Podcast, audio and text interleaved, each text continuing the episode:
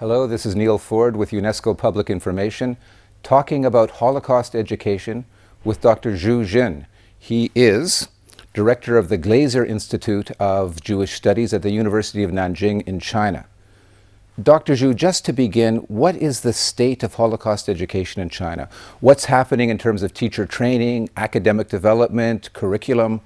Uh, Holocaust education developed in China as a result of Jewish studies. Uh, in other words, it took place no more than 20 years ago. Before that, very few Chinese ever heard about Holocaust or there was any uh, program on Holocaust education. But once uh, China started uh, Jewish studies and Holocaust study become part of it. Because we learn about Holocaust, then we believe it is very important to bring the education of Holocaust to Chinese people, especially Chinese college students. That's how it started. Uh, I believe like in early 90s and then the various programs already started in China about Holocaust, which could be considered as part of education. For instance, we brought in uh, Courage to Remember, prepared by Simon Wiesenthal Center in China, in Shanghai, in Nanjing, in Beijing in the early 90s. Then we also introduced the courses at Chinese University, especially at Nanjing University, where I have been teaching for the last 35 years, and a course on Holocaust uh, education. Also, we organize, uh, collaborate with the Task Force of European Union and uh, organized by London Jewish Cultural Center to have seminar and conferences on Holocaust and Holocaust education that in this way it being started at least in the last 20 years and many people in China start to learn about Holocaust and realize the importance of education of Holocaust in China. What's the connection between China and the history of the Jewish people? Well, definitely because there were Jews in China, uh, for instance, in Kaifeng, uh, capital city a thousand years ago uh, of Song Dynasty in China, and also there were Jews who were in Shanghai in the middle of 19th century, and Chinese people being aware of their presence in China.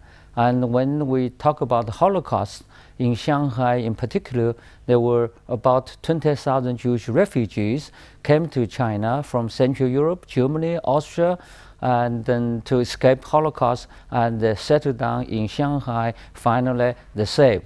That part of history being very much studied, especially as scholars in Shanghai after China adopt open door policy, make it being aware, and also many Jews who stayed in Shanghai during the Second World War and afterwards, though they left China, but they still remembered their early experience, especially the safe haven of Shanghai that provide to save their life during Holocaust. So it brings much more information uh, to Chinese people and Chinese government, especially local government in Shanghai or scholars in Shanghai, pays a lot of attention to that, and um, they started various programs, such as the first exhibition of Holocaust prepared prepared by Simon Wiesenthal Center entitled Courage to Remember, was first held in Shanghai in 1991. Of course, all of that happened more than 50 years ago.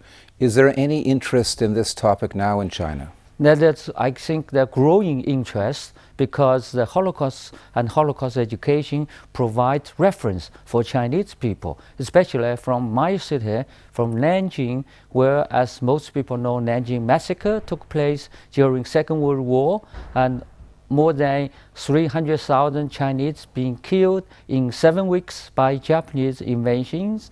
And because of that, uh, Holocaust and Holocaust education uh, provides the reference to Chinese people, especially people in Nanjing or scholars in Nanjing, to uh, learn how to address that uh, atrocities.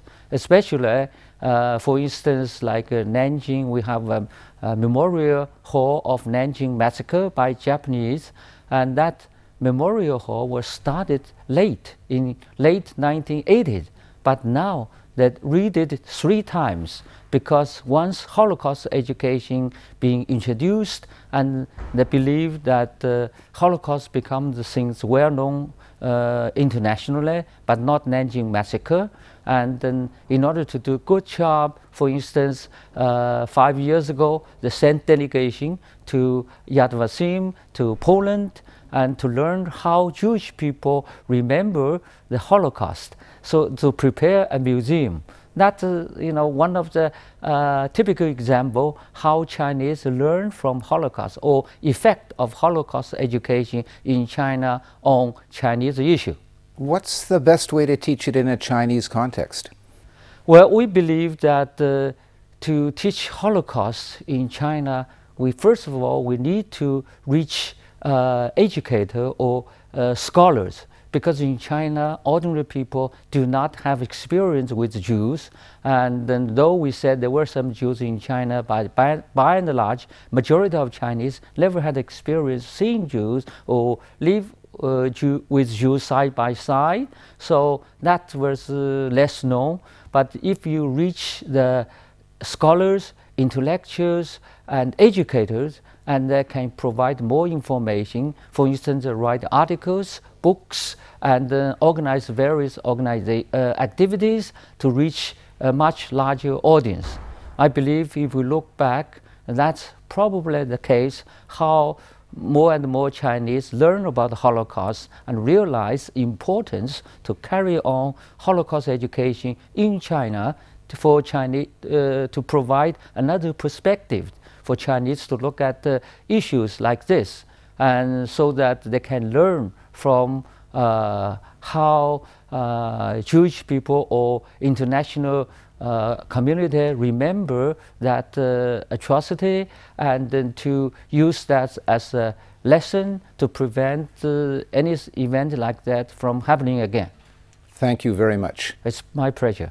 Dr. Xu Xin, the director of the Glazer Institute of Jewish Studies at the University of Nanjing in China.